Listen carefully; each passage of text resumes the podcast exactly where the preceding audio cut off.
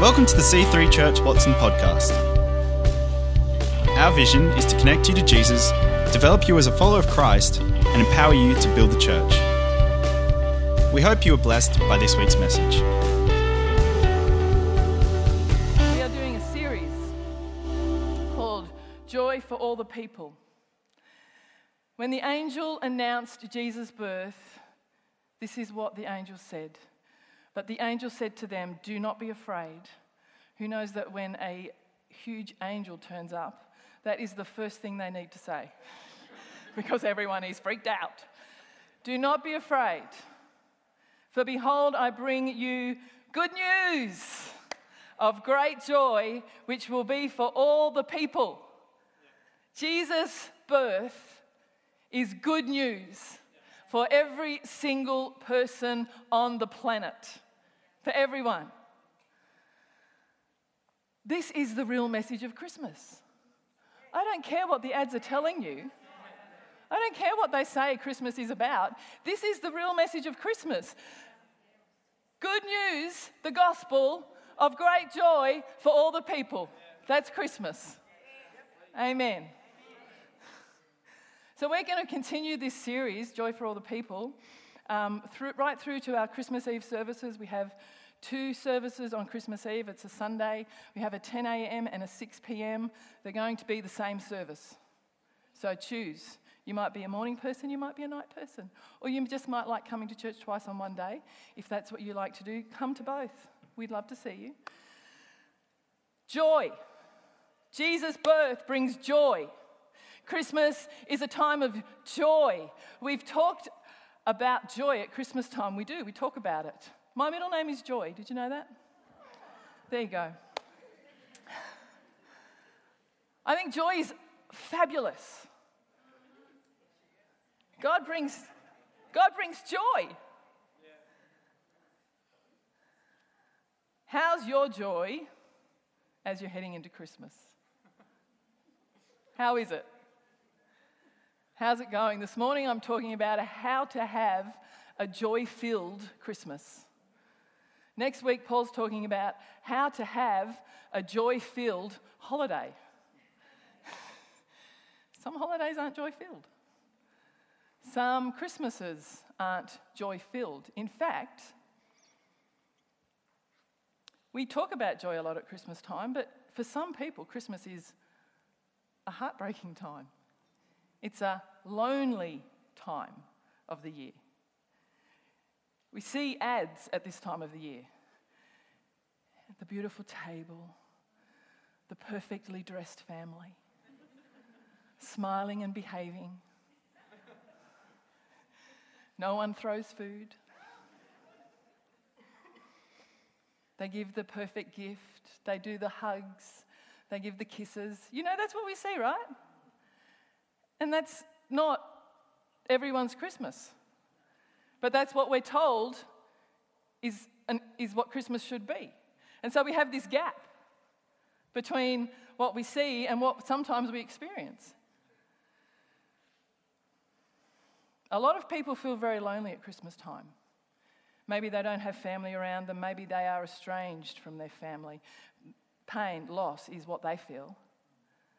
I want to read to you an excerpt from the diary of a lady called, and she knew loneliness. Her name is Judy, Judy Bucknell. She was a successful uh, secretary. She lived in a successful area. She lives in a successful area in Miami.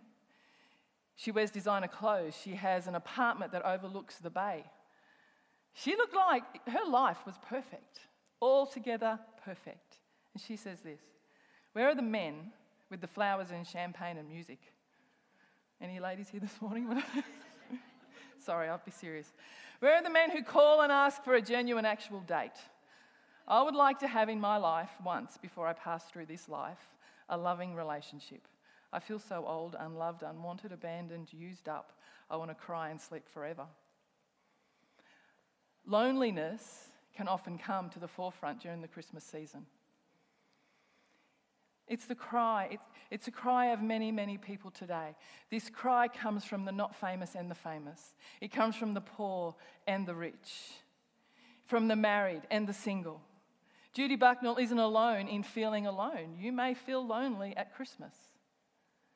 For me, one of the most beautiful and wonderful scriptures and things about the Christmas story is this scripture found in Matthew. And it says, Look, the virgin will conceive a child. She will give birth to a son, and they will call him Emmanuel, which means God is with us. I can never get over that. It means God is with us. It means God is with you. It gets me every single time. He didn't have to come, but He did. He could have stayed in heaven, but He didn't. He came right into our world. He came right into our situation. He came right into our mess. The Bible says that God put skin on and moved into our neighborhood. How exciting, how wonderful, how wonderful is that? It means that He is with us. It means that we never have to feel alone because we have God, Emmanuel, with us. Jesus Christ. Wonderful Jesus. Maybe it isn't loneliness that you feel at Christmas. Maybe you have family around you, but wow, the tension is high at Christmas gatherings. Anyone ever gone into a Christmas gathering thinking, oh my gosh, how is this going to work out this year? Can it please be not like all the other years? You know, Aunt Flo doesn't get on with Uncle Joe, and Tommy takes all the gifts and unwraps everyone else's gift, and he's totally out of control, and you know, thingamajiggy never stops complaining. Does anyone else have these issues, or is it just, yeah? Tension can be high at Christmas time.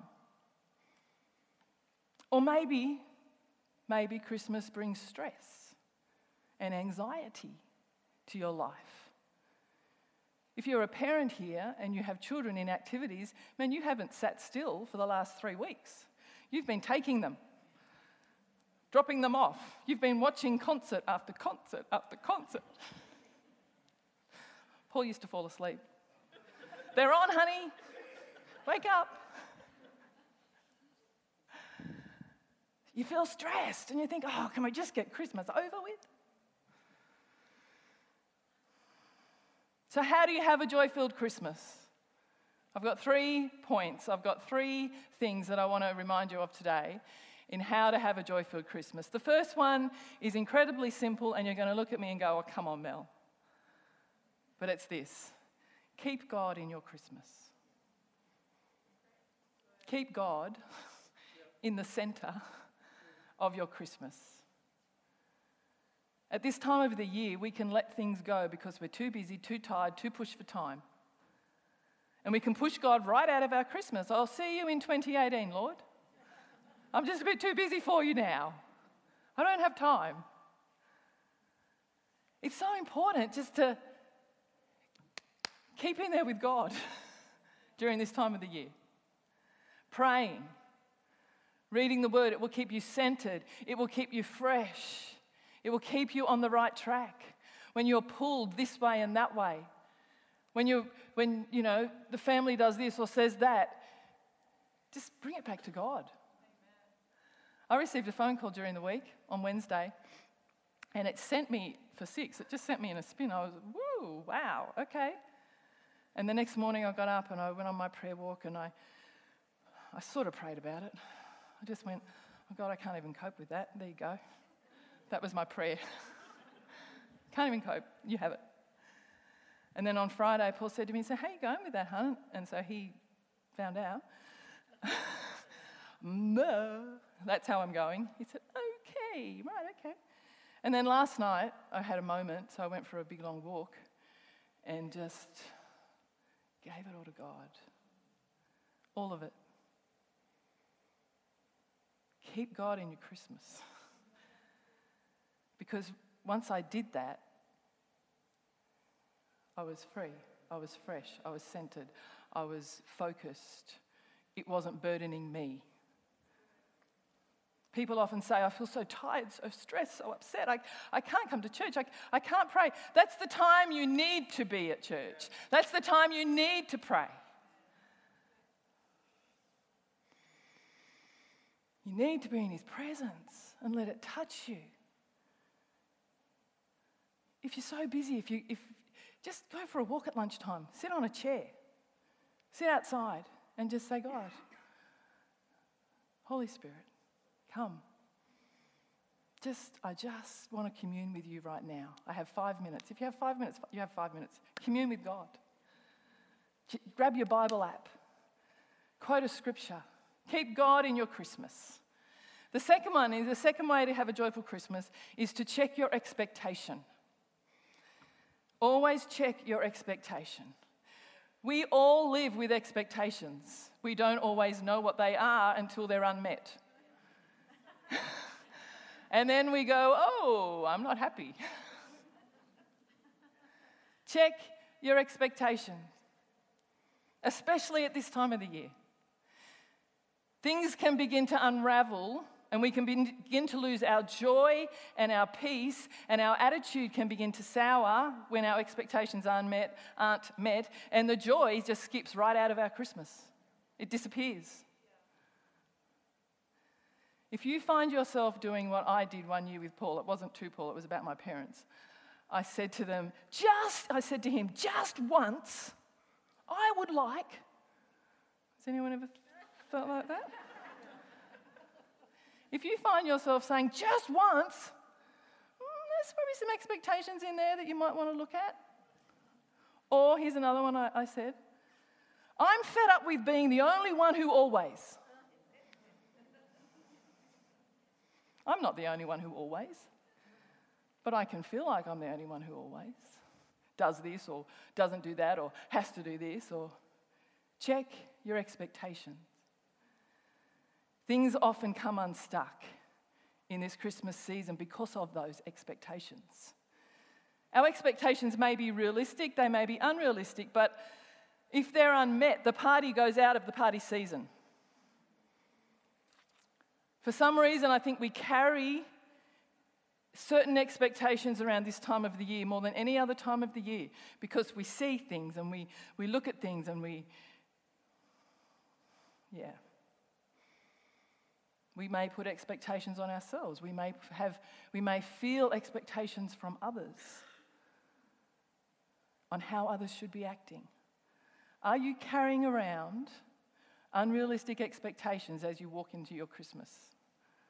Here's a great scripture for you Psalm 62, verse 5 says this My soul waits silently for God alone, for my expectation is from Him. My soul waits silently for God alone, for my expectation is from Him. It doesn't say, My soul waits silently for my mother to. My soul waits silently for my children to. Yes, that's mine. Yes. My soul waits silently for this to happen. It doesn't say it, it says, Hey, soul. Your expectation comes from God. There are a couple of things I notice when I, when I read that verse. I notice that my expectation comes from God. In other words, God, I need you to help me with my expectations this Christmas. Expectation can mess you up. I don't want my expectations to mess me up this Christmas. Order them. Show me what's realistic. What is okay to be expecting as I go into that family situation? Show me where I should just drop that altogether. I need your help, Lord. I need your help with this. And the other thing I noticed with that verse, it says that He is the one who answers my expectation. He is the one I'm waiting for. He is the one who will fill me this Christmas. Not other people. Not other people, it's God. I'm waiting for God alone. You know, when we, when we do that, when we, when we look to God and not others, do you know what I found? I found that He drops little, little moments, little great moments into our world that we're not even expecting. So, about six years ago, at, at a Christmas gathering, a family Christmas gathering, an Eastman family, not Marshall, so my side of the family. It's about six, at, at one of my brother's houses. We were leaving, and I went to hug my father. He's not alive anymore. I, went, I gave Dad a hug. I said, um, See you, Dad. Happy Christmas. He said, Happy Christmas, Mel. I love you. I turned to our children after he left and said, That is the first time your grandfather has ever said that to me. And they were like, What? Because we have a very different culture in our family. And look, I knew, I know that my dad loved me. I know that. But he never said it. God can just drop little things, little precious things as we have our expectations in the right place. It's beautiful. Okay, and the last thing is keep the main thing the main thing at Christmas. Keep the main thing the main thing. When I'm regularly spending time with God, which is the first point, when my expectation is in Him, which is the second point, I am ready to keep the main thing the main thing. The main reason for this season, listen to this, Acts 20 35 in the message says this You will not likely go wrong here if you keep remembering that our Master said, You are far happier giving than getting. This Christmas, you will not, you will not likely go wrong if you keep remembering that you're far happier giving than getting. You and I are much happier, much more joyful when our stance is one of out and not in. When we are here to give and it's not, oh, what about me? What about me? Paul and I did Bible college many, many, many years ago. And um, at the end of Bible college, a lady called Helen Ivizovich, say that five times and see how you go. she said to us, You guys have been sitting in a classroom for a year and you've been taking in. And she said, It's time for you to flick the switch. In other words, stop in and go out. It's time for you to start giving out. And I tell you what, we are far happier in life if we are giving, not getting. Sometimes Paul will do something, say something, act in a certain way, and I'll look at him and I'll say, My goodness, that is your father. That is David Marshall right there. And he'll just laugh at me. But, and that's his father is David Marshall. But you know, he has the DNA of David Marshall in him. We have, you and I have the DNA of God in heaven in us. It's in us. And God in heaven sent Jesus, and it was like this He loved the world so much that He gave. Gave. The main reason for this season is Jesus, and it's for us to be giving, to be giving out, not getting. Christmas is not about getting, it's about giving. It is so about giving. Giving enlarges our world, giving makes us bigger people. Giving changes the lives of the people we come into contact with. Giving makes us more joyful than getting. There's a story in John 12 in the Bible. It's a story of a lady called Mary. She is the sister of Martha and Lazarus. And they were really great friends with Jesus. And Mary had this. She had this giving thing down. She also had, if you look at the story of Mary and Martha, she also had the keeping Jesus front and center. She sat at his feet, remember? But anyway, she had this, this giving thing down. In the Bible, it talks about her coming into the room with this costly perfume, and she poured it over Jesus. And the Bible says that the room was filled with the fragrance of this beautiful, beautiful perfume. Do you know what? I think that giving has a fragrance. And if we are people who give, there is a fragrance that comes from us, and it's attractive. It's attractive to others. It's God in us touching others. That's why we do the community lunch. That's why we're doing it. Because we want people to come in here and to, to be touched by the gift and the generosity of Christ. We want them to be impacted by his love and his grace. Proverbs 11, come up, Hill. Proverbs 11:24 says the world of the generous gets larger and larger. The world of the stingy gets smaller and smaller. To have a joy-filled Christmas, keep God there. Keep him right in the center. Check your expectations. Expectations should be coming from him. And let's keep the main thing the main thing. The main thing is giving. The main thing is looking out and blessing others. Thanks for listening. To find out more about our church, find us online at c3churchwatson.com.au. We hope to see you in church again this weekend.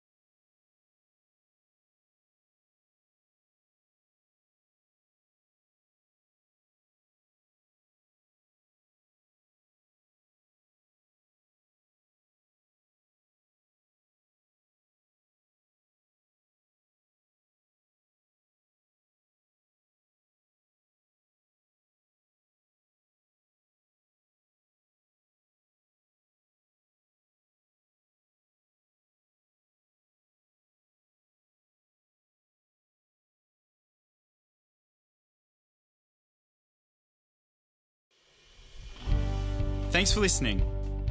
To find out more about our church, find us online at c3churchwatson.com.au. We hope to see you in church again this weekend.